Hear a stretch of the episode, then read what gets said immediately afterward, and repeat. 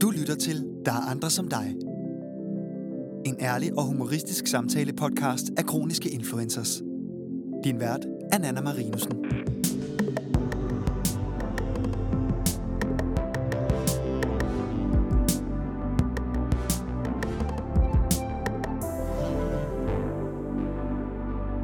Velkommen til. I dag lever vi ikke sådan rigtig op til vores navn med, der andre som dig, fordi i virkeligheden, så er der nok ikke særlig mange, der er ligesom dig. Vi sidder her sammen med Steffen. Vil du ikke præsentere dig? Jo, det vil jeg gerne. Øh, jeg hedder som sagt Steffen. Øh, jeg er 30 år øh, og har fundet et godt fællesskab i Kroniske Influencers og er blevet ambassadør nu, eller har været det i noget tid, men øh, har fundet nogle, ja, en platform der, som jeg virkelig er glad for. Øh, Jeg har diagnosen polykondritis, som er en utrolig sjælden øh, sygdom. Øh, det er en autoimmun sygdom, som går ind og angriber brusk og væv, øh, og kan gå i luftvejene. Øh, så potentielt kan den blive livstruende. Derudover har jeg fået konstateret slid og ledgigt, og har fået nogle følgevirkninger af min sygdom, som gør, at jeg har en sonde opereret ind i maven, og helt ned til armene faktisk. Så ja, det var lidt om mig. Det var lige kort ridset op. Ja. Men øh, vi skal jo i dag skal vi snakke om faktisk mange forskellige ting, fordi øh, din historie er jo både lang, men også kompliceret. Ja. Og i virkeligheden så er den jo startet før den her polykondritis. Jeg tror, det var Jeg rigtigt. var tæt på. Men det er jo startet lang tid før med noget helt andet, øh, som selvfølgelig har været forfærdeligt, men som jo slet ikke har været på samme niveau som alt det, du har været igennem her det sidste lange stykke tid. Vil du ikke prøve at fortælle lidt om altså sådan, din, din første sygdom, eller hvad man skal sige? Jo, men det vil jeg gerne. Øh, jamen, det startede egentlig på min 22-års fødselsdag, hvor jeg fik øh, symptomer på en blodprop i benet. Øh, og reagerede prompte på det. Øh, men blodprøver viste absolut ingenting. Øh, men symptomerne fortsatte, og jeg fik taget nye blodprøver, som også var helt normalt. Øh, det var så først ved en scanning, fem dage efter, at de kunne se, at der var en blodprop i benen. Øh, og det er jeg så blevet udredet for øh, løbende, hvor de ikke rigtig har kunne, fund, kunne finde nogen årsag til det. Men det er så endt ud med, at de har konstateret, at jeg har en faktor 5 Leiden mutation, som gør, at mit blod størkner hurtigere end normalt. Ja, det skulle jeg til at spørge. Hvad, hvad betyder det lige? Det er sådan en genfejl. Okay. Øh, ja, hvad skal man kalde det? En mutation øh, fejl. Det, det er lidt svært at forklare egentlig, men det, men det gør simpelthen, at mit, at mit blod størkner hurtigere. Så er det noget, man er øh, født med, hvis det er en genfejl? Og så dukker det bare op senere i livet? Det er det, ja. Okay. Øh, og det er dem, som har den. Øh, det er ikke ens betydende med, at man får blodpropper, men der er en øget risiko for, at man kan få dem. Okay, så er du Øh. blevet behandlet med blodfortyndende, tænker jeg. Ja, jeg, siden jeg været 22, har jeg været i, har fået det over et halvt år gang egentlig. Okay. Men nu har jeg så haft fem blodpropper, øh, og så derfor kom mit livs lang behandling med det. Er det været i benene alle sammen? Jeg har haft, øh, ja, de startede i benene alle sammen. Øh, den ene altså vandrede til låret, øh, hvor de andre har siddet nede i lægen, og så har jeg haft en, der vandrede til lungerne.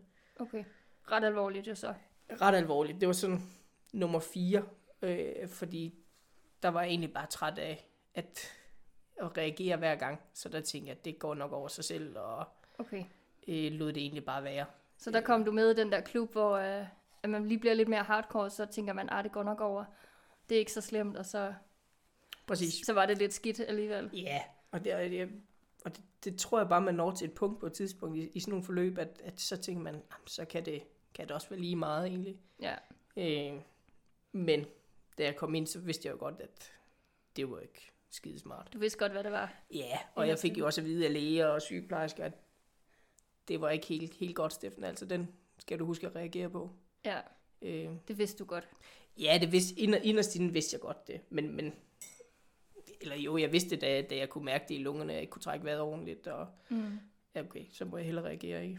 Hvordan så dit liv ud, altså sådan, øh, udover at du ligesom havde den diagnose, eller det ved jeg ikke engang, om man kalder det en diagnose, det, jo- når det er en Mm, Nej, jeg ved, genfejl, egentlig, men ved egentlig heller ikke, om man kalder det for en diagnose. Øh, den brist.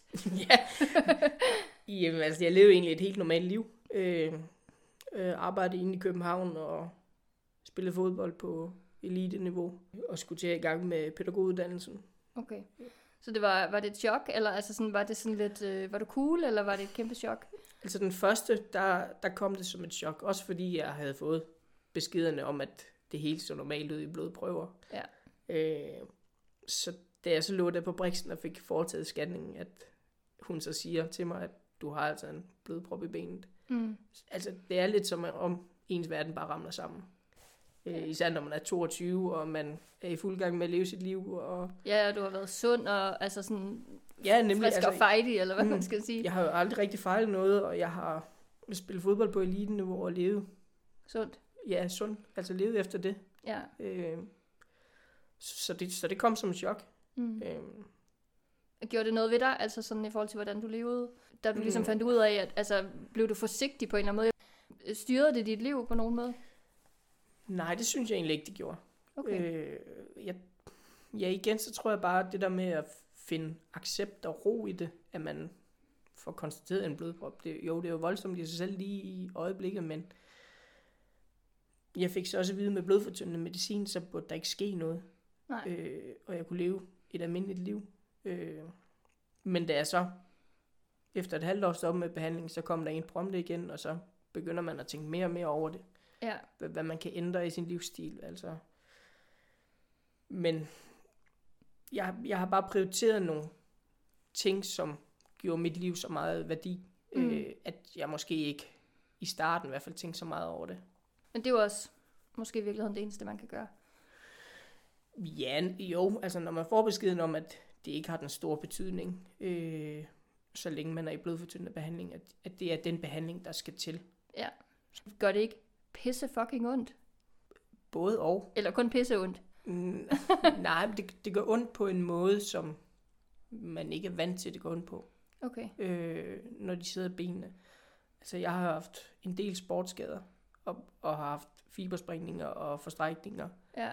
øh, og fik også at vide, at det nok bare var en forstrækning, jeg havde fået Nå. af. Det har jeg prøvet. Sådan er det altså ikke. Nej. Altså, det, det, det er en anden følelse. Det er jo, hver gang man går, så spænder det hele op, og man kan ikke strække benene uden det går ondt, og man kan... Altså en voldsom krampe af en art? Altså hvis man skal prøve at sammenligne det med noget. Nej, for jeg synes egentlig ikke, den er permanent, smerten. Okay. Det er mest, når man laver noget, eller strækker benet, eller går op og ned trapper, den bevægelse. Men man er ikke i tvivl om, at der er noget, der ikke er, som det plejer. Ej, det er egentlig man ikke, det vil man hen. Okay. Nå, men øhm, så ved folk det hvis, det. hvis det føles sådan, så skal man lige være lidt ekstra Så skal ops. man lige reagere, ja. Ja. Og hvor længe, altså hvad, øhm, så lever du forholdsvis normalt, du får det her medicin, og øh, forsøger at tilpasse dig så godt du nu kan, og reagere i tide og så videre. Og så kommer vi jo til, at, at du bliver syg igen. Hvad er det, der sker? Altså, hvad er det, der, der sådan starter, at du tænker, nu der er sgu et eller andet andet her? Jamen, hvad sker der? Altså, der sker det, at mit øh, højre øre vælger at hæve fuldstændig op. Øh, lige pludselig. Og, og jeg aner ikke, hvad det er, men jeg kontakter min egen læge, som så sender mig videre straks til ja, Odense, øh, eller UH, øh, til ørenæse halsafdelingen derinde. Og de mener, jeg har, altså mit infektionstal er ret højt. Kan du huske, hvad det var på? Nej, det kan jeg faktisk ikke. Øh, men det var højt. øh, så de prøver med forskellige øh, antibiotika øh, behandlinger. Øh, men der er ikke rigtig noget, der vil tage det. Så de vælger så at åbne op i øret og lave nogle snit for ligesom at tømme det for betændelse og væske. Øh. Og så kommer jeg hjem med en forbinding rundt om hovedet. Øh, og der går ja, en fem dage, så skal jeg have den af, og da det tager det af, så er det lige så stort igen. Okay, så det har ikke gjort nogen som helst forskel, at de har drænet, eller hvad man skal sige? Nej, ikke, ikke, ikke første omgang. Øh, de vælger så at gøre det igen, øh, og så indlægge mig og give mig noget penicillin og antibiotika ved siden af. Ja, og Øh. gå og holde øje med det. Ja, øh, og det var egentlig ikke, øh, til at starte med fik jeg det i pilleform, men mm. det havde absolut en, ingen effekt. Man skulle have et ordentligt skud. Ja, ja, så jeg havde det egentlig kørende i, i drop fire gange dagligt, Hold da øh, for at det ligesom skulle se, om det kunne slå det ned. Ja. Hvad tænkte du selv under det der? Altså været sådan, okay, mit øre er hævet, det er rimelig random. at ens ører hæver, og så, altså, man forestiller sig lidt noget andet, hvis man bliver sådan ramt af et eller andet voldsomt. Man regner ikke med, at det er ens ører. Altså sådan, det er sådan en underlig ting, på en eller anden måde. Ja, og, og jeg, altså hvad tænker jeg? Jeg tænkte jo egentlig ikke så meget andet, end jeg synes, det var mærkeligt. Ja. Øh, også fordi der ikke havde været noget optræk til noget, der havde ingenting været. Og du har haft det fint også, altså sådan fysisk. Ja, ja. Ja. Øh, var i gang med at ja, fu- fuldføre min sidste praktik, kan jeg huske. Mm. Øh, og tænker, hvad sker der lige her? Ja. Øh, men hvor de ikke kunne give nogen svar, for de havde heller ikke lige set det før, og det blev ved med at komme igen. Ja. Øh, så de mente så, at de skulle prøve at kontrakt, kontakte rheumatologerne, øh, fordi det kunne være noget underliggende sygdom i Ja. immunforsvaret. Øh, men så var det ligesom, at der gik lidt ro i det. Okay. Øh, Så da der endelig var nogen, der måske havde forstand på, hvad det egentlig var, så, så fordampede det lidt. Så det var Ja. svært at kigge ordentligt på det. ja, nemlig. Ja.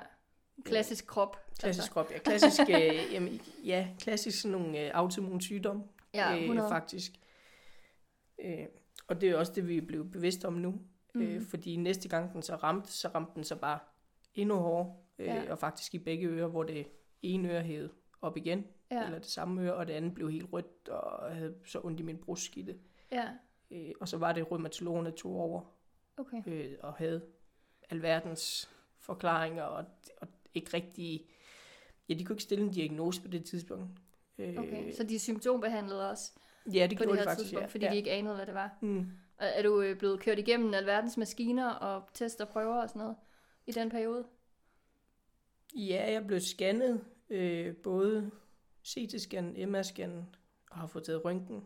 Øh, problemet er, at når, når det er sådan et lille område i øret til at starte med, så, så er det svært at Ja. se ind. Ja. Øh, så, så de kunne ikke rigtig give mig nogen forklaring på, hvor, hvad det nu var. De vidste nok ikke rigtig helt, Nej, det overhovedet ikke. Og, så- og så prøvede de så bare frem med noget medicin. Ja. Øhm, og ja, jeg fik, øh, hvad hedder det, metro. Mitotraxat. Ja, Det er jo meget klassisk. Øh, det er jo meget det klassisk. kender de, kender de fleste øh, rheumatologiske patienter. Præcis, og prednisolon fik jeg også for ligesom at, ja, dæmpe det ikke. Ja.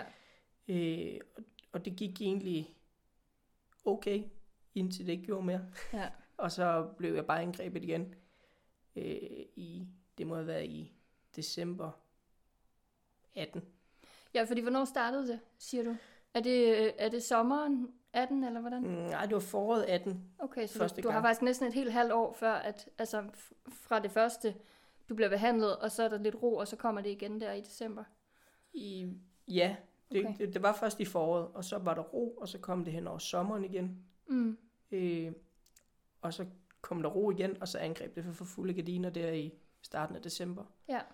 Øh, hvor jeg blev sygemeldt for arbejde, og ikke anede, hvad der lige foregik. Jeg begyndte at kaste alt op, hvad jeg spiste, og kunne intet holde i mig, og Mm. mine ører eksploderede, min næse blev rød og øm og gjorde ondt, og ja, og så var det så, at vi kontaktede rheumatologerne igen, og de indlagde mig med det samme der i, det må være i starten af januar faktisk. Okay. Så er du, er du gået den der sådan lille måned, altså før du så har fået den indlæggelse? Det tænker jeg har været rimelig hardcore. Ja, der gik, der gik den hele december måned, også fordi jeg tænkte, jeg skal have julen med derhjemme, Ja, og ja. jeg, jeg vidste jo lidt godt, hvor det bare hen, men hen over julen, og jeg ikke kunne holde noget i mig, og jeg tabte mig, og Ja. min krop reagerede så voldsomt, og havde kæmpe udslæt på ryggen. Øh, Den har bare sådan alarmeret af mok. ja, det har det faktisk. Øh, og så blev jeg indlagt der i starten af januar, øh, uden en diagnose, og de anede ikke, hvad det lige var, der foregik, men alle mine tal, de eksploderede, og Ja. jeg tror, jeg tabte mig ja, 15 kilo på ingen tid, og Hold da op. kunne, kunne ikke komme ud af sengen, kunne næsten ikke gå, og Ja. Hvordan havde du det, altså hvordan havde du det der? Blev du pisse bange, eller hvad? Ja, der tror jeg egentlig, det var sådan første gang, hvor jeg tænkte, okay, det her kan godt være noget alvorligt. Mm. Øh, selvom jeg i starten tænkte, okay, det er bare en indlæggelse, og så Ja, kort ja, det er rimelig træls, at jeg skal Ja. være væk hjemmefra. men, men jeg kommer tid. nok ud igen på et Ja. tidspunkt. Øh, øh, men selvfølgelig tænkte jeg, okay, det kan godt være noget alvorligt det her, sådan som jeg har det. Ja. Øh, og så var det så, at de kom frem til, at det nok var øh, det der polykondritis. Ja. Øh, Hvor lang, altså, hvornår fik du den diagnose? Altså, hvor lang tid var der gået? Jamen, jeg tror, en, jamen, det gik vel kun en tre uger ind i indlæggelsen. Okay, så de har kom- faktisk været ret hurtige til at sige, okay, nu har vi noget, der passer til dine symptomer. Ja, Okay. men, men alle følgevirkningerne og sådan noget, det, det hang ikke rigtig sammen. De mente, det var den grundlæggende sygdom, det var polykondritis. Okay. Øh, om det så var, fordi metotrexaten gik ind og påvirkede nogle nerver eller noget, Mm. det kunne de ikke svare på. Øh, men ja, jeg kunne i hvert fald intet spise, og jeg tabte mig, og ja, gik igennem et voldsomt forløb der i starten af indlæggelsen. Mm.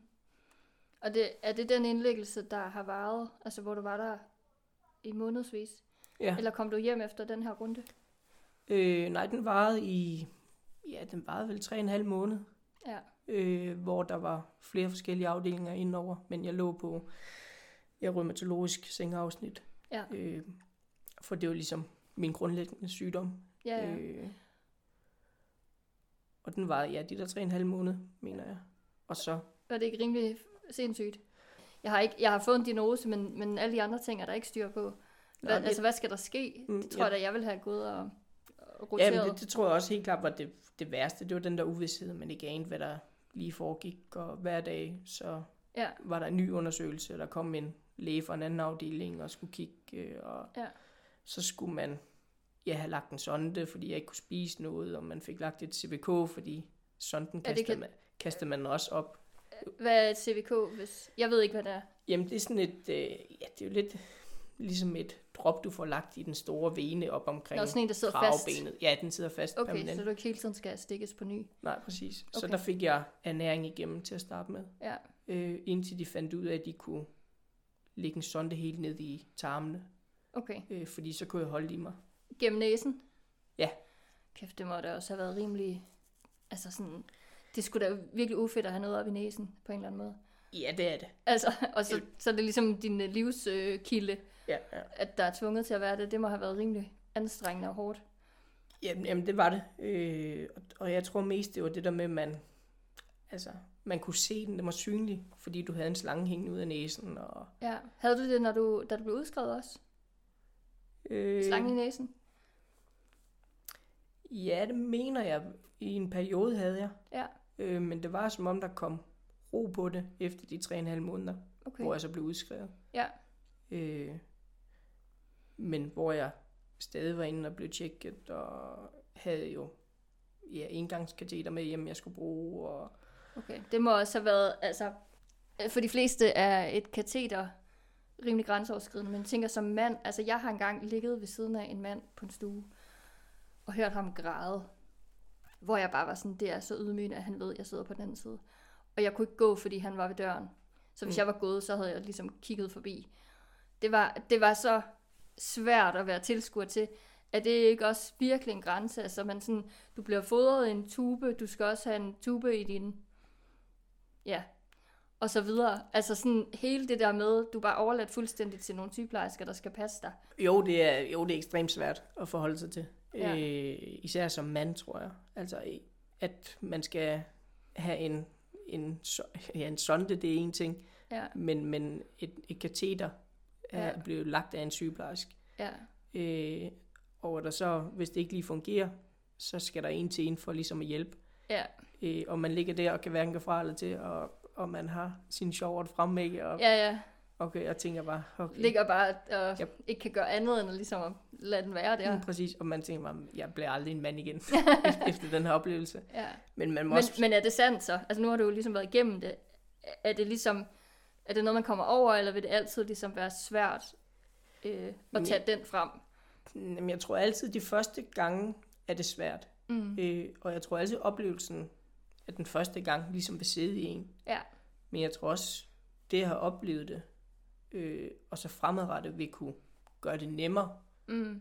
Øh, ligesom både- det er en del af, altså det er det samme som at få en sonde, eller altså det er en del af pakken, ligesom at få ordnet alle de her ting. Ja, Ja, og det er lige så naturligt på en eller anden måde, fordi det er jo også, fordi det, altså tabu er måske ikke det rigtige ord, men fordi det er en følsom del af en selv, at ligesom være blottet på den måde. Mm. Hvor jeg tænker, at men, men man får også lavet undersøgelser af røven og i ørerne og i øjnene og i næsen. Altså, det hele er jo det samme på en eller anden måde. Hvis man skal have det gjort, så skal man have det gjort. Ja, ja. Og jeg tænker, at man kommer måske til et punkt, hvor det i hvert fald næsten kan være lige så okay, som at blive tjekket på alle mulige andre områder. I, ja, jamen helt sikkert. Øh, jeg tror også, jeg vendte den om til sidst, at det er jo for at hjælpe mig. Ja, Altså, det er jo for, at jeg skal få det bedre, at vi gør det her. Ja. Alternativet var, at jeg havde ligget i en våd seng, ikke? Ja. Og, og ikke kunne gøre noget. Øh, Men hvorfor, øh, altså virkede din blærefunktion ikke, eller hvad, hvad havde det med ørerne og det andet at gøre, og maven? Altså det er jo sådan lidt, Ja, det, mærkeligt, det er det meget hele. mystisk, det Ja. hele. Øh, og det, er- det har virkelig været et mystisk forløb, og der har været mange ting, der har været påvirket. Øh, det med blæren, det var simpelthen, at jeg, ikke, jeg kunne ikke mærke, når jeg skulle på toilet. okay, Øh, og jeg sådan en form for lammelse.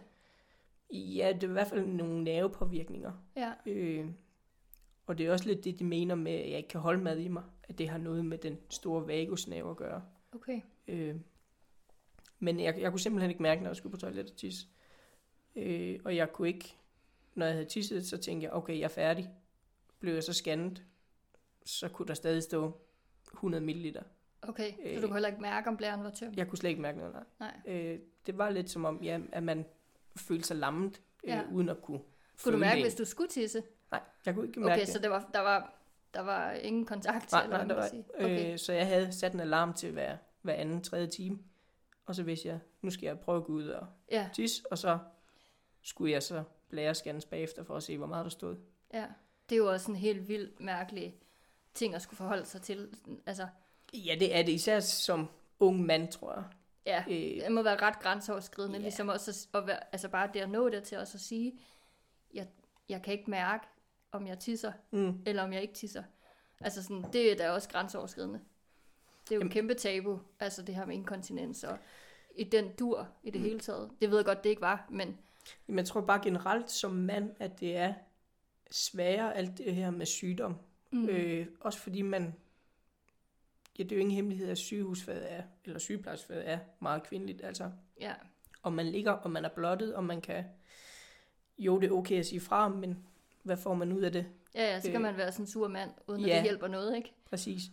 Øh, så man, skal, man kommer til at bryde nogle grænser, når man går igennem sådan nogle forløb. Ja. Øh, og, og jo, det er svært i starten, og det, det kan også være, at det er svært længere tid for mange. Mm, Øh, jeg tror, jeg accepterede det. Ikke hurtigt, men forholdsvis hurtigt. Ja. Øh, også fordi jeg på et tidspunkt simpelthen kunne mærke, at det var nok. Øh, at jeg fik ikke noget ud af bare at lukke af for mine følelser og tanker i, i det hele. nej. Øh, Men du har ligget længere tid end de tre og halv måneder indlagt, ikke? Jo. Hvad, altså, så kom du hjem efter, altså der i marts, eller hvad det har været, sådan tidlig forår. ja, det må være i ja, starten af april, tror jeg. Og så var der ro igen. Ja, så, så gik der et Altså ikke Ja, fordi men- vi behøver at tage det Nej, nej, nej, kronologisk, nej, nej, altså men, sådan, men, men det, det er fint nok egentlig, fordi at så gik der nemlig halvanden, to måneder, mener jeg, hvor det egentlig gik okay. mm, Øh, men lige pludselig ramlede det hele sammen igen. Øh, Ja. var det de samme symptomer, der ligesom dukkede op? ja, det var det, men bare endnu værre. Okay, Øh, og det havde, var jeg blevet advaret om. advaret om, at, ja. at sådan nogle sygdomme her, at de rammer bare hårdere og hårdere for hver gang, fordi immunforsvaret ligesom tilpasser sig. Ja. øh, og har svært ved at nedbryde dem, eller hvad man nu skal sige. Mm, Øh, så det ramte rigtig hårdt. Øh, der i sommeren 19 må det så have været. ja. Øh, hvor jeg så igen blev indlagt. Øh, først på rheumatologisk, og så senere hen blev jeg flyttet over til S, fordi at problematikken med at kunne spise, og Er det mavetarm? ja, Yes. ja du, det er lokalkendskabet. Præcis. øh, ja, mavetarm-afsnittet på OH. Ja. Øh, fordi så var det ligesom, at de to over. Ja. Øh, fordi den største problematik var nemlig det der med, at jeg ikke kunne holde mad i mig. Mm, Øh, og lå så indlagt der i, ja, tre måneder igen, tror jeg. ja. Hen over sommeren 19. Igen uden diagnose som sådan, eller hvad? Jeg havde stadig min diagnose fra rheumatologerne der, Ja. for første indlæggelse, og det er jo min grundlæggende sygdom. Øh, men alt det her med at spise og ikke kunne holde mad i mig, øh, der, jeg har aldrig fået en diagnose, og får det nok heller ikke, fordi de ikke ved, hvad det er. Andet end det kan være nogle nerveværk, der er påvirket. Men er det noget, man bliver ved med at, ligesom at forsøge at undersøge, eller er du bare sådan blevet lagt på hylden nu, fordi så må det jo være sådan, det er, eller når man er 30 år gammel, og man har sit liv foran sig, så er det altså også svært at sige, at vi kan ikke gøre noget for dig. Altså, der må være nogen, der, der sådan tænker, okay, det her det er fandme spændende. Du ved, om ikke andet, så vil jeg gerne forske i det, eller finde ud af, om der er nogen, der har forsket i det, eller Mm. altså finde en løsning på en eller anden måde, ikke? Ja, ja. Men ved du, om, om de, altså om de har lagt dig på hylden, eller om det... Øhm, jeg, altså, gennem alle forløb, der, der har de jo ikke lagt mig på hylden på noget tidspunkt. Altså, Nej. de har jo gjort, hvad de kunne. Det kan godt Ja. ja. være, at det måske ikke har gået så hurtigt hver gang, men det har jeg forståelse for, fordi det er så mystisk. Øh, Ja, ja, du og- ved og godt, du er sjældent. særlig. Ja, øh, men det her med at spise og problematikken omkring det, der har de jo også prøvet at behandle mig med forskellige medicin, for ligesom at, Ja. at det er noget kvalmestillende, at, øh, øh, ja, hvad er det? Øh, jeg har i hvert fald Er det prøvet, næverne? Ja, Ja. jeg har i hvert fald fået en masse medicin, som de har prøvet af. Har du fået Øh, antidepressiv, for eksempel? Ja. Ja, Jeg har også to Det- forskellige slags, tror jeg faktisk. det har ikke haft effekt. Nej, Nej. og, og det var sådan, de ville give det ja, først to uger med en almindelig dosis, for så at hæve dosisen, for at Ja, se, ja. om det virkede. Ja. Og jeg kunne jo mærke det, at da de hævede den, at det ikke havde nogen effekt overhovedet, så sagde jeg, jeg behøver ikke være på det her mere. Nej. Øh, for det, det har alligevel ingen effekt, og så gider jeg ikke være på antidepressiv. Nej, nej, lad os lade være at tage medicin, bare mm. for at gøre det, ikke? Ja, men, men de har så, en overlæge ud på OH har så kommet med et forslag, at man kunne prøve at give Botox i ørerne, Mm. øh, som et forsøg, for ligesom at du, sige, du smiler en lille smule nu. Er det, fordi du siger Botox? nej, jeg, jeg tror bare, det, det, det er igen tanke om, jeg ved, at det, det faktisk har haft en god effekt på mig, Ja. øh, det med Botox. Øhm, at det godt være, ikke effekten var så lang tid, men, men det har haft en effekt, og jeg kan se, se nogle muligheder fremadrettet i, at jeg kan spise og leve et Okay. mere normalt liv, Ja. uden, uden Men når du får behandlet dine ører med Botox, så har det så også effekt på, hvordan du kan spise? Ja. Det er jo, altså, det er jo sådan at vende verden lidt på hovedet. Det er vildt underligt. det er vildt Hvad har underligt. dine ører med din mavesæk at gøre, ikke? Altså sådan, Ja, Ja, nu ved jeg ikke, hvordan alting ser ud indvendigt, men, men umiddelbart tænker jeg ikke, at ørerne hænger sammen med mavesækken. Altså, så det er virkelig sådan weird. Det, det er meget underligt, og jeg, Ja. ja. jeg tror heller ikke selv, jeg helt forstår det, men, men det er noget med, at når de sprøjter ind i ørerne, at det går ind og lægger sig omkring vagusnerven, som har forbindelse til mavesæk og Ja. den der brækrefleks. Øh, og, og det ligesom lammer den på en eller anden måde, eller hvad man skal Ja, ja. sige. Så den, den ikke opdager, hvad der foregår på Ja, samme måde. Ja. Så når jeg får mad ind, så bliver den ikke aktiveret på samme måde, som den gjorde før Botox. Okay. Øh, og det gør så, at jeg kan holde mad i mig og, og spise normalt. Så sådan helt firkantet. Du kan drikke alt. Ja. Men kan du for eksempel spise supper eller noget andet sådan flydende? Nej. Intet med, med temperatur? Det, det skulle man tro, når jeg kan drikke. Ja. Øh, øh, men supper har også, altså jeg kan spise en skefuld, og så kan jeg, men jeg skal vente lang tid, før jeg må tage den næste, for eksempel. Okay. Øh, men, men det er sådan, øh, ja, mad med, med en konsistens, øh, Okay. og, og det er der jo ikke i supper, men jeg tror bare, når det kommer i større mængder, Ja. øh, så kommer det retur. Ja. Det er rimelig sindssygt. Så vi ligger ikke engang i sådan et mellemstadie, hvor du kan drikke en smoothie eller noget lignende, fordi det har også noget konsistens, mm. Mm. som der bliver reageret på. Ja. Altså, nu er jeg jo mega madør, men det ved jeg vist, at du også lidt er. Hvordan er det ikke at spise mad? Altså, det lyder jo fuldstændig åndssvagt. Og hvor længe har du faktisk undværet fast føde sådan, altså, øh, On off. ja, Jamen altså, det, det startede jo allerede der i december 18. Så, og så har jeg så haft sonder lagt ind. Øh, gennem min indlæggelse har jeg fået ja, fast sonde, faktisk. okay. Øh, men nogle gange har jeg også prøvet ved siden af for at se, er det bare for en periode? Ja, Øh, kan jeg nu spise normalt igen? ja, Men det har også, også resulteret i, når jeg så har haft sonden liggende igennem næsen, så går den jo ned i svældet, ja, og når jeg så spiser og kaster op, så kan sonden Ej. komme i retur. øh, så det er også derfor, jeg har fået opereret sådan en PEG-sonde ind. Ja, Øh, fordi så har jeg mulighed for at prøve at spise, uden at risikere, at sonden kommer retur. ja.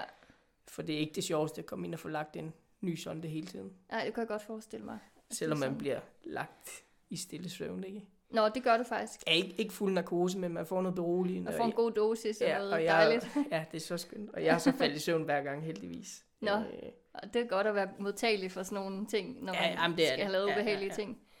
Men, men altså, det betyder rigtig meget at kunne spise. Og jeg vil sige, at det, det mest i det sociale egentlig, at jeg sådan Ja. har tænkt meget over det. Så Øh. det er ikke så, øh, altså, det er ikke så skidt med corona lige for tiden. Altså sådan, Nej, du bliver afholdt lidt fra alle de sociale ting, hvor folk spiser Mm. på samme måde, som man plejer. Nej, og jeg, jeg prøver stadig at spise, fordi at det er svært at undvære Mm. almindelig mad. Man gider ikke kun leve af sonde. Jeg tænker sådan følelsen i munden. Altså, at også bare det, altså du kan selvfølgelig putte noget i munden og spytte det ud, men det tænker jeg, det gør man ikke. Det, det er mærkeligt, eller, eller gør du det? Ej, det er meget mærkeligt. Ja. Det, det, det, det har jeg ikke gjort. altså, Øh, jeg tror, jeg vil gøre det indimellem, altså simpelthen for at sådan have følelsen igen, eller sådan, Jamen, så, så, skulle det savnet. være, så skulle det være noget, hvor der er meget smag i, kan man sige. Det, Ja. det, altså, jeg gjorde det lidt på sygehuset, hvor jeg fik noget yoghurt med smag. ja. Bare for lige at køre det rundt og få... Men også bare det der med sådan med tænder, altså sådan, mm. Det der med at, at, altså sådan, jeg kan godt lide, når jeg spiser noget, der smager godt, og den propper rigtig meget ind i munden, mm. fordi så dækker det tungen, og alle smagsløgene kommer ligesom i gang. Ej, det er lidt tavligt, at jeg sidder og fortæller de her ting. Men jeg kommer også til at tænke på, og det er næsten endnu mere tavligt, altså, hvad savner du allermest? Altså, er det en bøf banæse, eller, eller er det sushi, eller er det desserter, eller, eller hvad er det, vi, hvad drømmer du om, når du lukker øjnene og, og tænker, hvis jeg skal putte noget i munden, og det skal smage af noget, så, så skal det være det her. Jamen, jeg har faktisk en aftale med min kæreste om, at oftest, når jeg har fået Botox, Ja, og vi ved, at det ligesom har effekt, ja, at så skal vi have noget rigtig lækkert, og så plejer det oftest at være sushi måske. Det, jeg tror bare, det er fordi, det, det er noget, så hygger vi os med det, og fejrer lidt, at jeg kan spise normalt igen. ja, Øh, men jeg vil også sige, at jeg har da, mens det har stået på, øh, også spist lækre ting, hvor jeg så bagefter har kastet, det, kastet, kastet det. det. hele op, Ja. ja. og så ikke haft lyst til lækre ting igen. ja. Du er jo egentlig også ret cool, altså, du er ret afslappet, virker det til omkring det. Men jeg tror, det må være svært for de fleste, medmindre man er sportsudøver, og man bare kun spiser for, for energi, ikke? Og præstere. Ja, altså, folk, der godt kan lide mad, Mm. Det, altså, det er noget af det værste, jeg kunne forestille mig, det er, at jeg ikke kan spise. Jamen ja, og det, og det er det også. Altså, det betyder simpelthen så meget i ens livskvalitet at kunne spise et godt måltid mad med nogen, man holder af. Ja. Øh, og ikke skulle tænke på, om det hele kommer op igen. Så, så nu, øh, når I hygger jer, så laver I drinks, altså så i stedet for at stå og lave god mad, så laver I forskellige gode drinks, og så kan I så, sådan... er det, så er det god vin og, Ja, ja. og drinks, ja. Men man kan sige, der bliver også sparet lidt på budgettet, øh, madbudgettet måske, i forhold til, at der er en mindre... Der bliver kun spist for en, ja. Så, så kan man jo købe nogle flere drinks. Ja, ej, det, altså, jeg prøver så vidt, lige nu, når jeg, ikke, når jeg har opereret den her pg ind, så, så prøver jeg at spise, Ja. og prøver at se, vender det nu. Ja, Øh, og så er det bare nogle nemme retter, vi, vi laver, så, så det ikke ja. går ud over appetitten til, den, til det gode måltid, kan man sige. Ja, ja, sådan, så du stadig har lyst. Mm. Ja. ja, fordi det må også være en virkelig stor udfordring, hvis man, altså hvis man vidderligt kaster alt op, at man spiser, og sådan, ja. Altså får lysten tilbage til de samme ting. At det er Ja, lidt ja, en killer, må Ja, man og, sige. det- og det er et eller andet sted, så tror jeg også, jeg gør det af hensyn til min datter faktisk, fordi det at kunne være et forbillede og sidde og spise noget mad og vise hende, det her er rigtig godt, det her, spise nogle Ja, grøntsager og, Og det er sådan, man gør, når man er et menneske. Ja, ja, Ja. I stedet for at sidde med en maskine, der sidder og pumper mad ind i, ja. i fars mave, ikke? At, så sidder hun måske og tænker, okay. Men, men et eller andet sted, så er det jo mit liv. Det er med Ja, ja. sonde. Nå. Ja, og du ved jo heller ikke, om det kommer til at vinde sådan rigtig rigtigt på noget tidspunkt, så det bliver jo også en del af hendes liv. Ja, ja, jamen, det gør at, det. At sådan Øh. uh, spiser min far mad, ikke? Altså, Ja, ja. Så når han spiser noget, så kaster han det op igen. Eller Ja, sådan. og hun er, hun er egentlig bevidst om det, og kommer til fars farmad der. Ja. Øh, fordi hun har jo set, at jeg skyller igennem øh, med Ja. vand, og har også set pumpen køre, og Ja. den har jo kørt om natten, og hun har sovet ved siden af, og Ja, øh, hun er op med slange over det. ja. Men, men ja, det, det er jo desværre sådan, det er øh, i min situation. Øh, Men det er jo positivt på en eller anden måde. Også, altså, hun er jo hun er et til to år, eller hvad blev vi enige om? To hun er år. to år. Lidt over to år. Ja, øh, at, at hun egentlig er så lille, fordi så bliver det super normalt for hende. Mm. at det ikke bliver noget farligt, og sådan, altså, at det er bare sådan far er. Ikke? Mm. Det må også have en stor effekt på hendes liv, når hun bliver det ældre og forstår flere ting, fordi sådan plejer det jo at være. Altså, altså Ja, det, det, det tror jeg helt sikkert. Øh, og, og ja, det har helt klart haft stor betydning også, at hun har været så lille fra starten, Ja, og ikke har kunne forstå, hvad der egentlig foregik. ja. Øh, ja det, altså man må også sige, det har, det har været virkelig voldsomt, kan man sige, hvis hun havde været måske fire år og har forstået mm, rigtig meget. Altså, hvordan forklarer man et barn? At far ligger indlagt og ikke kommer Ja. hjem. Og, Ja, og, og hvor længe skal han være der, og Mm. hvorfor ligger han der og sådan noget. Ikke? Der, der kan man måske sige heldig, hvis man skal sige noget i forhold til at have et barn, når man er så syg. Ja, jamen det kan man. Øh, man kan så sige, for mit vedkommende er det ikke særlig sjovt. Nej. At skulle... Jamen, det tror jeg heller ikke, det vil være for nogen, men man kan Ah, nej, sige, nej, nej. alternativet kunne måske være sværere i forhold til forklaring og Ja, helt sikkert. Helt forståelsen, sikkert og, ja, ja. og for at børn ikke bliver bange for det og sådan noget. Mm. Ikke? Altså, at, at sådan er min far, og sådan Ja. er det. Altså sådan, det håber jeg, at hun kommer til at sige, når hun bliver større. Jamen, det tror jeg også, også fordi vi, altså derhjemme er vi meget åbne omkring det hele, mm. øh, Mm. med det her sondeværk og fars syge. Prøver at i tale sætte det over for hende, at Ja. det er ikke lige far, der kan det her i dag. Ja. Øh, og på den måde, at far er begrænset af sin sygdom Mm. øh, på visse områder. Ja. Øh, det, det tror jeg også er vigtigt, når man har børn, at, at man får sat ord på det over for dem. Og også det der med, at man, man lærer dem ligesom, at det, det er okay at åbne op. Altså det er okay at, Ja. at fortælle om en situation. Ja. Øh, så hun ikke vokser op med en far, som ikke har fortalt, hvordan han egentlig har det. Øh, så på den måde tror jeg også, det vil give hende noget med i bagagen, ja. At vi har snakket om det fra starten.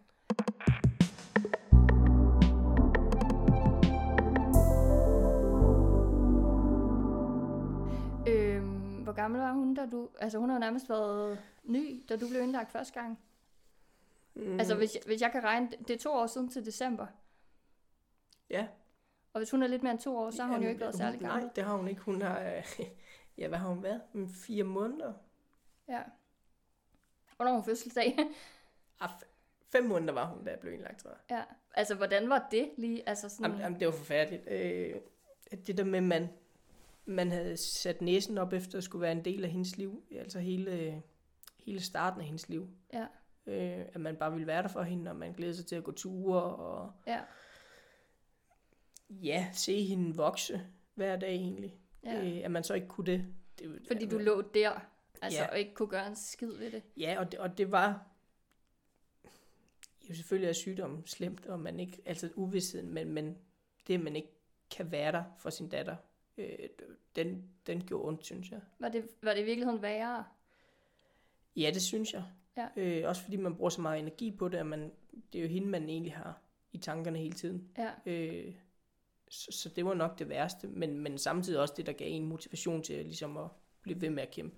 Ja, det skulle jeg til at spørge om, om hun ikke også har været altså, en større del af ligesom at holde humøret oppe, og altså, ligesom sige, okay, jeg, jeg ved ikke, hvad der kommer til at ske, og det ser sgu ikke for godt ud, men jeg har fået et barn. Det er pisse vigtigt, at jeg kommer ud og, og er hendes far. Jo, helt sikkert. Øh, det, det har jeg tror også, jeg har sagt til både sygeplejersker og familie og ja, min psykolog, at, at den største motivationsfaktor gennem det hele har været min datter. Ja. Øh, at, at have det at stå op og kæmpe for, Mm. øh, og vide, at, at om to måneder, så kan det være, det går bedre, at jeg kan komme hjem og se hende. Ja. Øh, at man har nogle mål, og, og der har hun bare været mit mål. ja. Øh, Meget godt timet, hvis man sådan lige skal sige noget omkring det. Altså, at hun, er, hun findes på det her tidspunkt. ja, helt sikkert. Altså, ja, hun er blevet lavet, eller hvad man kan sige. mm. Så altså, din situation har måske været anderledes i forhold til, hvordan du havde det, hvis, hvis det ikke havde været for hende måske. Det tror jeg faktisk, det havde, fordi at jeg var, at, ja, jeg var tæt på at opgive Ja. der ved den første indlæggelse, også fordi jeg var så syg Ja. og kunne ikke gå. Og, Og du har tabt dig rigtig meget, og det så Ja, bare ja. sådan skidt ud på alle Ja, mulige fronter, ikke? Ja. øh, og kunne jo se, at det var rigtig skidt. ja. Øh, så havde jeg ikke haft hende, så, ja, så havde det måske set anderledes ud, altså. ja. Var du, Øh. ej, det kan godt være, det er lidt voldsomt det her, men var, var du bange for at dø på det tidspunkt? Ja, det, det var jeg faktisk. Ja. Øh, jeg var i hvert fald bange for ikke at komme igennem. Øh, fordi jeg havde det så dårligt. Ja. Øh, og havde, fordi, også fordi jeg tror, jeg fik ikke nogen klare svar. Jeg fik ingen... Nej, altså, Alt var mystisk. Ja, Ja. og, og de kunne jo bare se til, at jeg fik det dårligere og dårligere, og der kom nye ting til hele tiden, og ja. øh, altså den uvidshed, om, om man egentlig var klar til at give op og sige, okay. Ja. Øh, så jeg, jeg ved ikke, om jeg sådan var bange for at dø, men jeg var i hvert fald bange for ikke at komme igennem, øh, Mm. og prøve ligesom, ja, ting, worst case scenario, altså, at det kunne ende sådan. Ja. Ja. Øh. Ja, det er rimelig vildt. Altså, det er nok de færreste, der i virkeligheden kan sætte sig ind i at, at være fanget på den måde, fordi der ikke er nogen svar. Et er, mm. Hvis man ved, hvad man fejler, og man er skidesyg, men hvis der ikke er noget at gøre, fordi man ikke ved, hvad man skal gøre, det må Ja. være meget frustrerende, tænker jeg.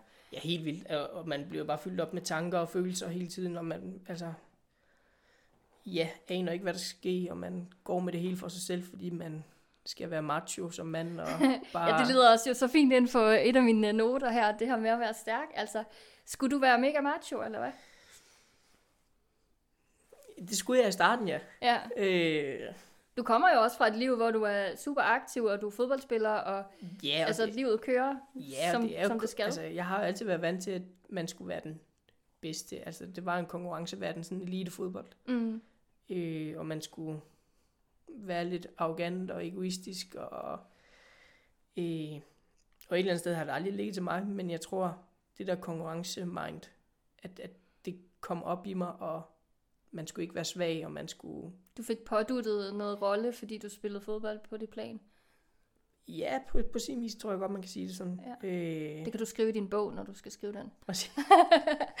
øh, men ja, am, det, ja, og når jeg ser tilbage, så er det fuldstændig åndssvagt, fordi jeg er et helt andet sted nu. Ja, Men dengang, der, altså, jo, når der blev lukket døren, og lyset var slukket, så brød jeg sammen.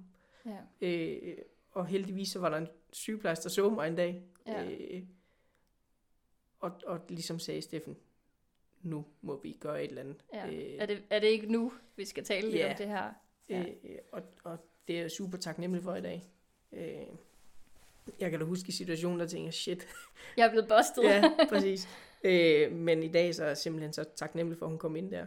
ja. Øh, fordi det, det åbnede nogle døre op for mig at vide, at der var nogen at tale med, ja. øh, som ikke lige var min nærmeste pårørende. Øh, og, og fik tilknyttet en super god psykolog, som jeg har ja, gået ved i, ja, i to år faktisk. ja. øh, over to omgange. Fordi det ligesom efter første periode med indlæggelse begyndte det at gå godt, så tænkte jeg, okay, jeg behøver ikke en psykolog mere. Så er alt fint igen. Præcis. Ja. øh, men da det så ramlede sammen igen, så, så kom hun ind i billedet igen med det samme. Ja, det tager tid at bearbejde altså, så noget. Mm. Og måske, jeg tænker i hvert fald, når man så ovenikøbet har holdt, holdt noget inde, i så stor en grad, som du faktisk har gjort, altså, og hele det her med at komme fra den anden verden, og også måske igen, når du bliver indlagt, tro, at det er den samme sådan toughness, du skal udstråle, så må det også virkelig have været en grænse, der er blevet flyttet, og, og som du siger, det var sådan lidt, når jeg skulle blive bustet af hende, ikke? Ja, altså, du ved, det var ikke meningen, men det har jo kun været det gode, så tænker jeg også, at man har endnu mere brug for at bearbejde nogle ting, fordi det ikke var meningen, Ja, helt at sikkert. nogen skulle vide, at du også skulle blive ked af det, ikke? Mm. Men jeg tror helt sikkert, det, altså, hun, man, man kan lidt sige, hun skilte mig ad, stykke for stykke. Ja, Øh, altså, vi tog det sådan i bidder.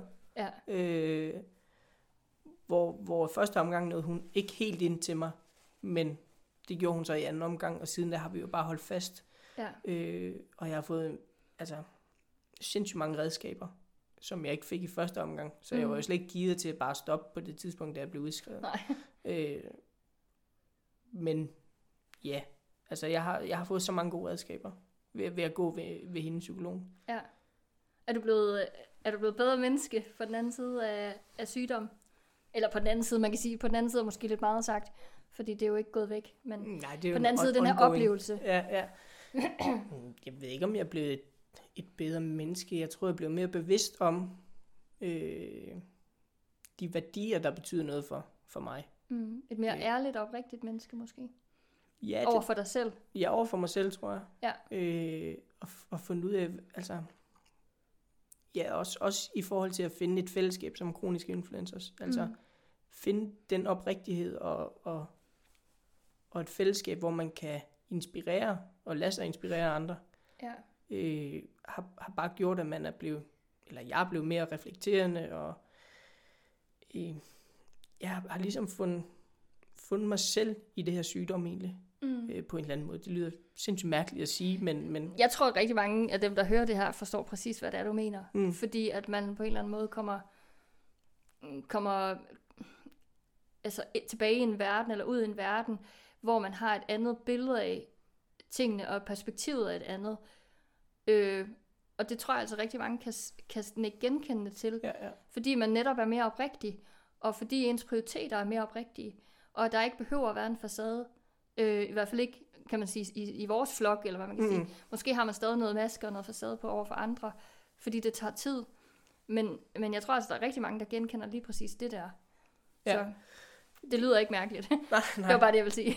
Jamen, jeg, jeg tror også, altså, førhen, hvor man var, var en del af fællesskaber i fodboldklubber og sådan noget, at det, der, man var bare fælles om noget, ja, noget overfladisk, synes jeg, den Ja. dag i dag. ja, det kan Men- du se nu. Ja, Ja, at, at det er jo bare fodbold, ikke? Ja. Øh, hvor, hvor det her, det er ligesom, altså kronisk influenza, at man er fælles om noget i sig selv, på en eller anden Mm. måde. ja. Altså, det er lidt mere oprigtigt, synes jeg. Ja. Øh, Mere nært, måske. Ja, og ja, det kan man godt sige. Og jeg tror også, altså man, man er der bare for hinanden, se- selvom man ikke kender hinanden, eller Ja. Ja. har mødt hinanden. Ja, det, det, det er så vildt det, på en det måde, er, ikke? jamen, det er virkelig sådan surrealistisk, men man viser bare den der omsorg over for hinanden, Ja. en, som, Rummelighed. ja, og, og gensidig forståelse for, for en situation, ikke? Ja. Øh, og selvom man går vidt forskellige ting igennem, så kan man bare relatere til hinanden Ja. ja. i de udfordringer, man egentlig møder. Ja. Øh, og, og det har bare betydet sindssygt meget for mig.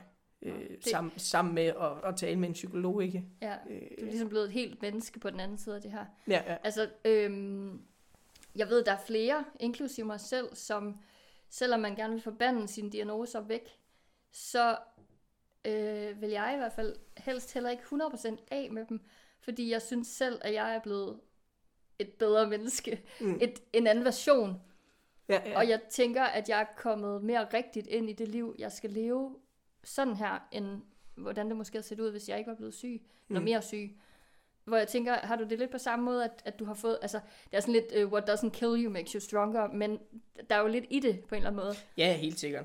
Jeg tror også, altså, jeg tror, det for mig, der har betydet mest, det er det der med, at jeg blev bevidst om, hvad der betyder noget for mig. Ja, At der, at der er ting, jeg har skåret fra, som har været overfladiske, som jeg måske har brugt alt for meget energi på, ja, i forhold til at tænke, okay, de her værdier vil jeg dyrke noget mere. ja, øh, som virkelig giver mig livskvalitet. ja, Altså at prioritere mig selv noget mere, end hvad man førhen har gjort, tænker jeg. ja. Ja, ja, så har man tænkt, at det var det, var det fedeste at være på toppen, mm. øh, fordi man spillede fodbold på et højt plan. Ja. Og så var, man, så var man cool, fordi man gjorde det. Men man var måske ikke sit eget menneske i virkeligheden. Altså inden under alt, det var du ikke. Det var ikke det, den, du var. Og derfor så har du måske landet et sted, hvor du faktisk er den, du er nu. Med de udfordringer, du har været igennem. Eller er igennem. Ja, og, så- og så også igen, så tror jeg også, havde jeg nu ikke fået det her sygdom, så havde jeg måske bare fortsat ud af den dur med at Ja. spille fodbold, og, og ligesom tilpasse mig det.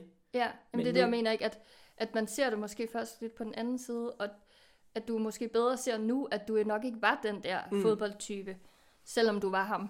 Så var du ham ikke indeni. Men hvor du nu ligesom kan tillade, sig, tillade dig at være dig selv, og tillade dig at prioritere noget frem for noget andet, Ja, helt sikkert. Øh, og måske være mere modig også på den måde. Ja, og jeg tror også bare, at jeg har fundet altså, den rette hylde for mig. Det der med at, at være en inspirator for andre. Mm. Øh, og, og at det så er igennem min sygdom og min historie. Ja, Øh, fuck det. Altså, hvis der er ja, nogen, der ja. bruger det til noget, ikke? mm, Ja. hvor, hvor jeg selvfølgelig også bruger al min erfaring fra fodboldtiden, men at det er den vej, jeg skal ikke ud og bevise noget Mm-mm. gennem fodbold mere, Nej. som jeg følte, jeg skulle dengang. At det var det, jeg kunne bevise mig over for andre. Ja, og det var andre, der vurderede dit værd Ja, hele nemlig. tiden. Ja. Øh, hvor det nu, så hviler jeg bare mere i mig selv. Ja. øh, og, og gennem min historie ligesom er en inspirator for andre. Mm. At, at det betyder rigtig meget for mig, synes jeg. Ja. Det er også en fucking fed følelse. Mm. Altså, det er jo også derfor, vi laver alt det her. Ja, nemlig ja. Altså det, altså det ved du jo, du er jo ambassadør, ja, altså ja, ja. hele den der følelse af ligesom at være tilgængelig og, og gøre en forskel uden egentlig at gøre noget særligt. Mm. Altså bare det at være den man er og tør at sige noget højt, betyder noget for andre mennesker. Ja, præcis. Altså jeg har altid sådan et, øh, et udsagn i mit hoved, at, øh, at man har værdi bare ved at være menneske.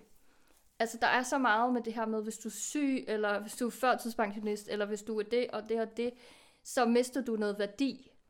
Fordi at vores samfund er bygget op på en anden måde, hvor jeg er sådan lidt, nej, du har værdi bare ved at være et menneske. Ja, ja.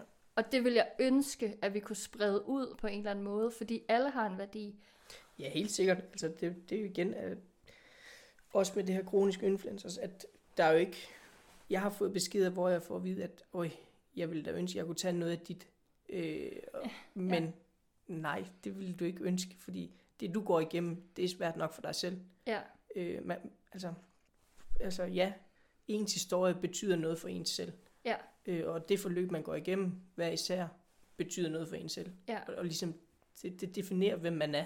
Ja, lige præcis. Og det er faktisk netop det, at uden det var man jo heller ikke den, man Mm, er. ja. Og hvis man er sådan vel selvtilfreds med den, man er blevet, så kunne man jo ikke have fået den følelse eller den selvtilfredshed, hvis ikke man var gået igennem alle de andre ting. Ja, præcis. I hvert fald ikke på samme måde. Altså, Mm. så altså ser livet fra et lidt andet perspektiv end så mange andre. 100, Altså ja, at værdsætte nogle andre ting og de tænker, små ting.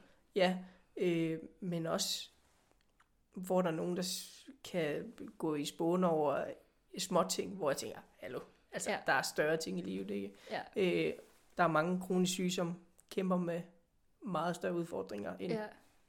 Der er virkelig noget perspektiv, synes jeg, i det her med at at problemer er problemer. Men på den anden side, så kan man heller ikke tage folks problemer fra dem, eller deres følelser fra dem.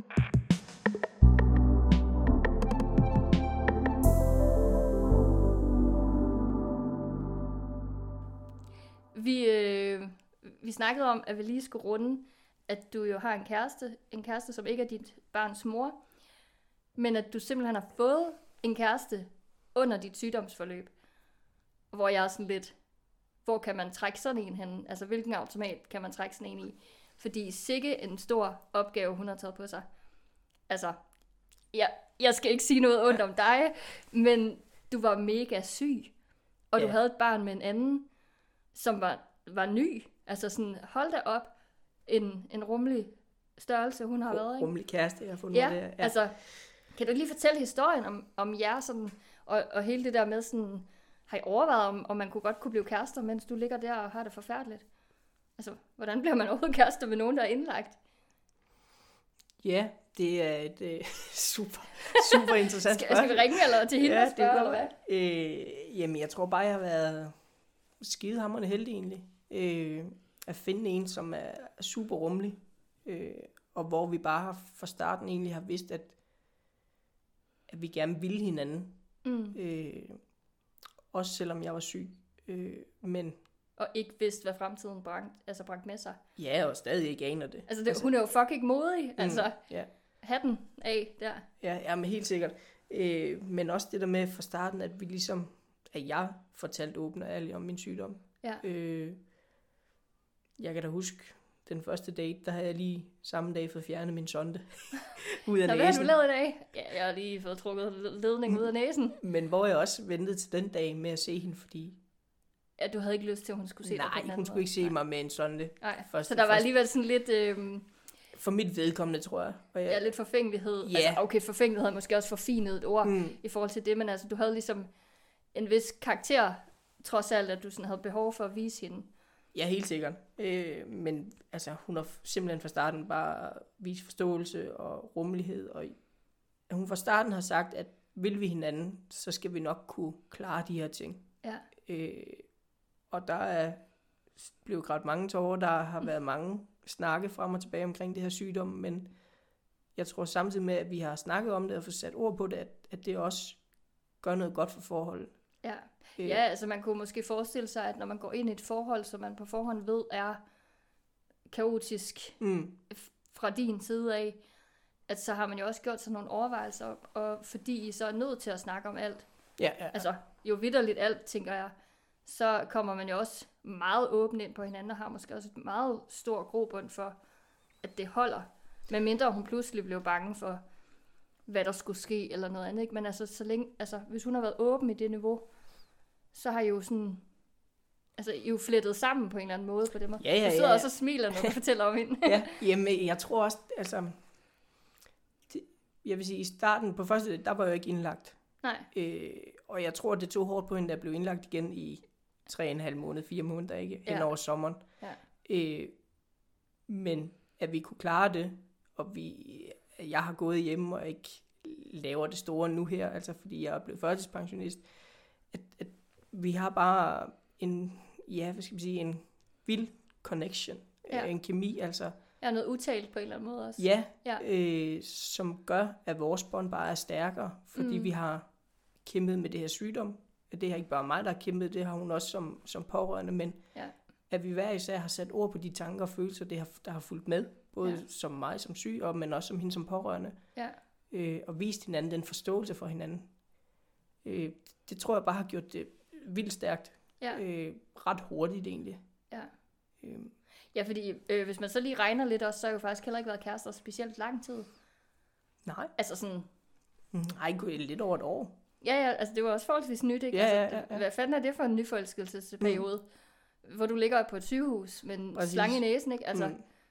det skulle da også rimelig mærkeligt. Ja, ja. Men jo, altså virkelig fucking sejt af hende, at hun... Og sådan et, et klap på en eller anden måde til alle syge mennesker, som tror, at alt er slut i deres mm. Liv, eller som ikke tror på kærligheden, eller som ikke tror på fremtiden på den måde. At så øh, har hun ligesom taget skridtet og været sådan øh, forkvinde for, at man behøver ikke at have et perfekt liv, for at have et godt liv. Have godt lide, nej, Nej, og at, at alt det, du har været igennem, er, er fint for hende, fordi at hun vil gerne have dig. Mm. Altså, det er da en lykkelig historie. Det skulle vi også skrive en bog om. Ja. Eller lave foredrag. Så skriver mange bøger. ja. Men altså, sådan, jeg synes, det er dejligt ligesom at kunne fortælle den historie højt, fordi der sidder mange derude, som ikke tror på kærlighed. Mm. Og det synes jeg er vildt trist. Altså, Altså, jamen, jeg skulle til at sige det. Det er jo lidt klichéagtigt at sige, at det der kærlighed kan overvinde alt. Men, Ja, ja, men- men, men altså, i min situation med så meget sygdom og så meget uvidshed om, hvad fremtiden bringer, ja, øh, så har kærligheden egentlig bare overvundet alt. Ja, Øh, fordi lige, hun har været så rummelig og så forstående, og ja, altså taget over med min datter, når jeg har brug for en pause, så hun har, det er hende, der ordner de praktiske ting, og her i coronaperioden er det hende, der handler ind, og ja, altså, hvad, jeg har den største respekt øh, for hende, og er mega stolt over at være kæreste med hende. Og, ja. øh, Det tror jeg også godt, du kan tage den hat på. Hun er min kæreste. Ja, nemlig. Ja, ja, ja, helt, hende skal jeg ikke dele med andre der. Men har du nogensinde tænkt øh, tanken om, om, altså nu ved du jo ikke, hvad der sker, men altså, øh, hvad, hvad hvis der sker noget igen? Kan, kan I holde til det? Kan hun holde til det? Har hun fået et frikort på nogen måde til ligesom at sige, det er dig, jeg vil have, men det, det kan jeg ikke. Altså, jeg kan ikke mere. Eller, altså, har I snakket om det? Vi håber ikke, det sker. Jeg skal lave lige en 7 i 13. Men altså, jeg tænker, det er noget, man er nødt til at, at, at vurdere Ja, jo, lidt jo, på. helt sikkert. Det er en snak, man skal have, fordi man aner ikke, hvad fremtiden bringer. Ja, Øh, og jeg har også sagt til hende flere gange, øh, når det virkelig har været hårdt, at der er ingen, hun skal ikke føle sig forpligtet til at blive sammen med mig, hvis det bliver for hårdt. mm. Øh, Det er det, jeg mente med frikort. Altså. Mm. du har ligesom givet hende lov til at sige fra. ja, ja. Øh, det synes jeg også er meget stort. Altså, at man selv kan rumme og være det, fordi mange vil jo sige, at tryghed var det, altså, Mm. det er svært at slippe. Jamen, men hvis jeg- man sådan skal sige, okay, men du skal også have et liv, du ønsker at leve, ikke? Og hvis ikke du kan leve det liv sammen med mig, så er det fair på en eller anden måde, ikke? For begge parter, eller? Jo, helt sikkert. Altså, også fordi, at som, som kronisk syg, at, at man skal, man har svært nok bare ved at rumme sig selv. Ja, Øh, og nogle gange, så kommer der, ja, er man spydig, og man vrisser. Er man Ja, det er man over for ens partner. ja, Øh, hvis- hvis man lige har en dårlig dag, ja, øh, men hvor vi egentlig ja, har været gode til at sætte ord på det, i stedet for, ja, før det har udviklet sig til de her spydige kommentarer og fristen, så, så har vi ligesom taget det i forkøb. ja, Øh, men, men hun har fået det frikort, og vi har snakket, haft snakken om, at hvis hun ikke kan rumme det. Hvis det bliver for meget, så er det okay. Jeg synes, det er flot, og det er vigtigt, at I har taget den her snak. Jeg ved godt, at I har været igennem i meget, så måske så er den her snak slet ikke så vild. Men jeg synes stadig, det er imponerende på en eller anden måde at, at sige, okay, vi har også noget andet, vi skal tale om. Vi skal Mm. ikke bare tale om, at vi rummer hinanden og vores lort imellem.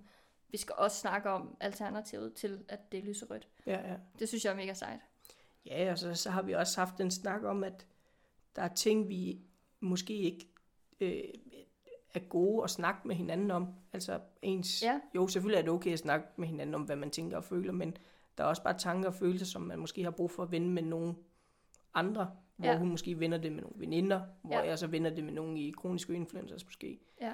Øh, fordi det er svært nogle gange at sætte sig ind i hinandens tanker og følelser, både når man er syg, men også som pårørende, tror jeg. Ja. Øh, jeg, jeg er virkelig, i forhold til hvad vi har været igennem, at, at så få konflikter, vi egentlig har haft omkring det, Mm. øh, er jeg virkelig overrasket over. Ja. Øh, også, men jeg tror igen, det, at vi har været åben fra starten. Ja. Øh, og tænkt det, det, du også siger med at skåne hinanden, Mm. at vi måske lige har ventet med nogle andre først, og så har vi gået Ja. til hinanden på en måde, Så hvor ved man, man, har hvor gennemtænkt ens tanker tingene. ligger. Ja, Altså præcis. sådan mere reelt. For nogle gange skal man jo bruge tid på ligesom at, Mm.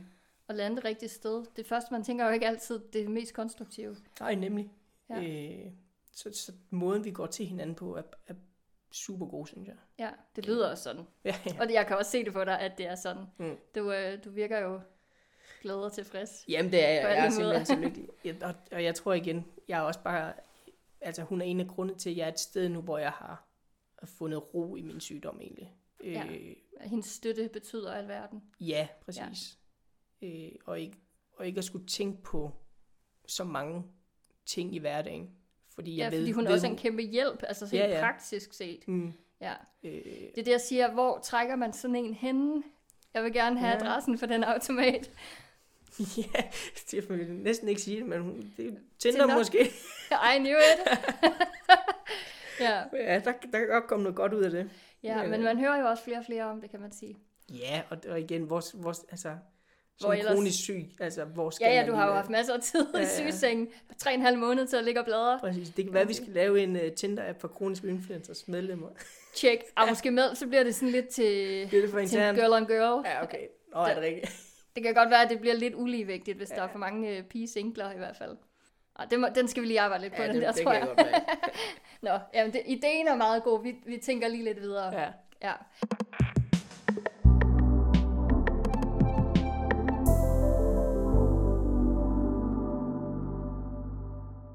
Nå, men øh, sådan til slut, så, øh, så kunne jeg godt tænke mig sådan at vide lidt om, hvad, hvad nu?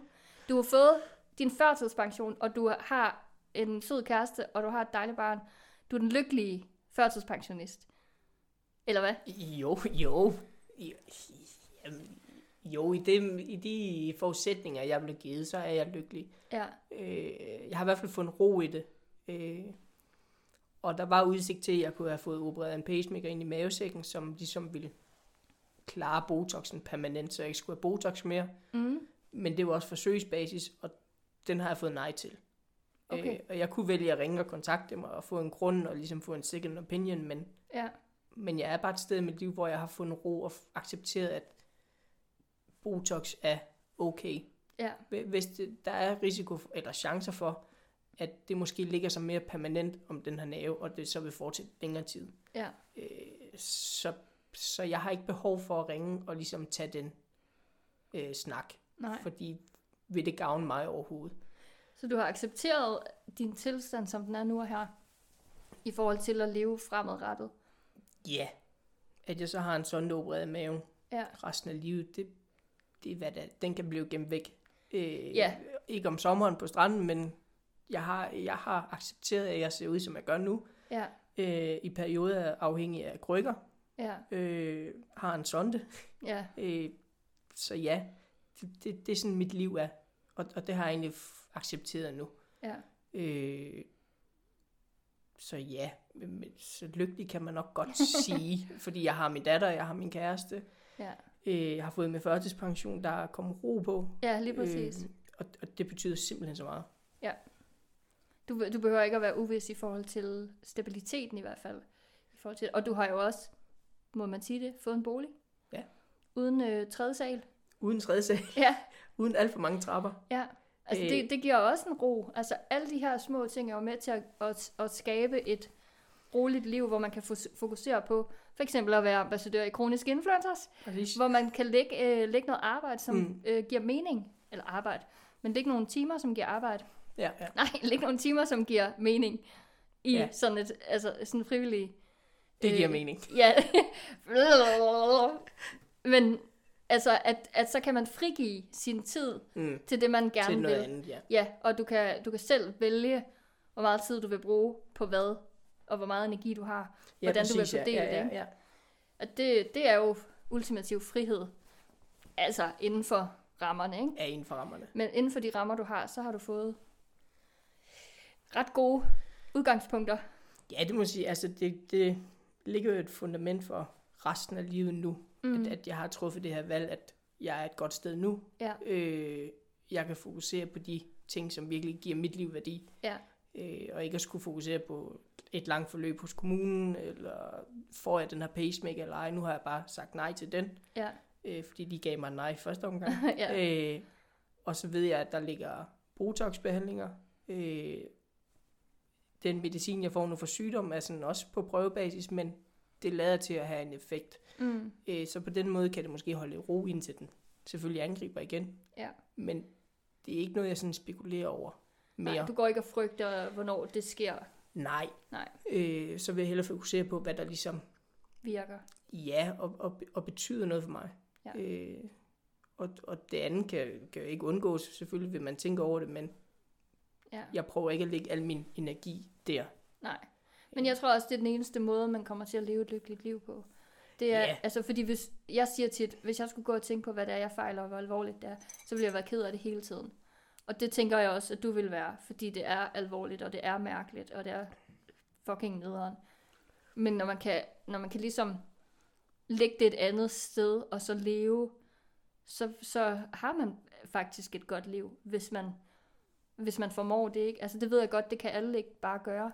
Men hvis man kan det, så, så har man virkelig godt udgangspunkt for at leve et dejligt liv.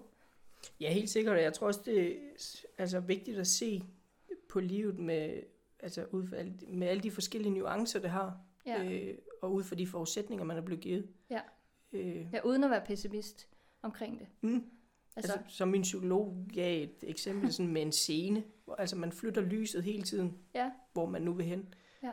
Øh, og, og kigge på det med forskellige nuancer, tror jeg. så du lukker øjnene, når du synes, det er svært, og så flytter du lyset. Ja, Ja. Sådan, sådan tankemæssigt kan man godt Det er sige. et godt råd at give videre. Ja. Altså for, for nogen, som måske føler sig lidt fast i, i at det, det er strengt, og det er uretfærdigt, og, og det er træls, og det er ondt og sådan noget. Ikke? Altså, så kan man lukke øjnene og Og flytte sit fokus. lys. Ja, Ja. ja. Det Ja, synes jeg er en rigtig fin sådan illustreret. Ja. Øh, Altså, altså scenen er jo fyldt med alle mulige ting, ja, ja. men du flytter bare lyset hen, hvor du ligesom ja. vil Der er en lort her, der er en idiot her, der er en kommunedame her, og så er der barn og kæreste og, øh, og velliv herover, Mm. ikke? Jo, jo. Så, så kan man jo...